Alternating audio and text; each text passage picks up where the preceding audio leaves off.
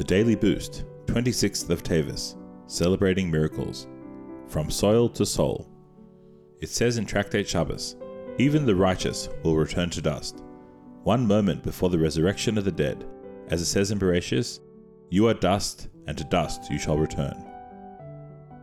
The sin of the tree of knowledge left a certain residue of evil in the body of every man, even the perfectly righteous. This negativity needs to be removed before the body can live forever.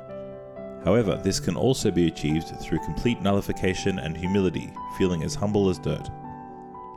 On the one hand, dirt is the lowest of the elements and has very little value. On the other hand, dirt is what sustains life. Indeed, the ground's endless ability to produce is an expression of the infinite in our physical world. So too, when we are completely humble like dirt, we become receptacles for the infinite. The highest and greatest of things can only reside in the lowest and most humble. Through this humility to God, we will merit the eternal life of the time of Mashiach.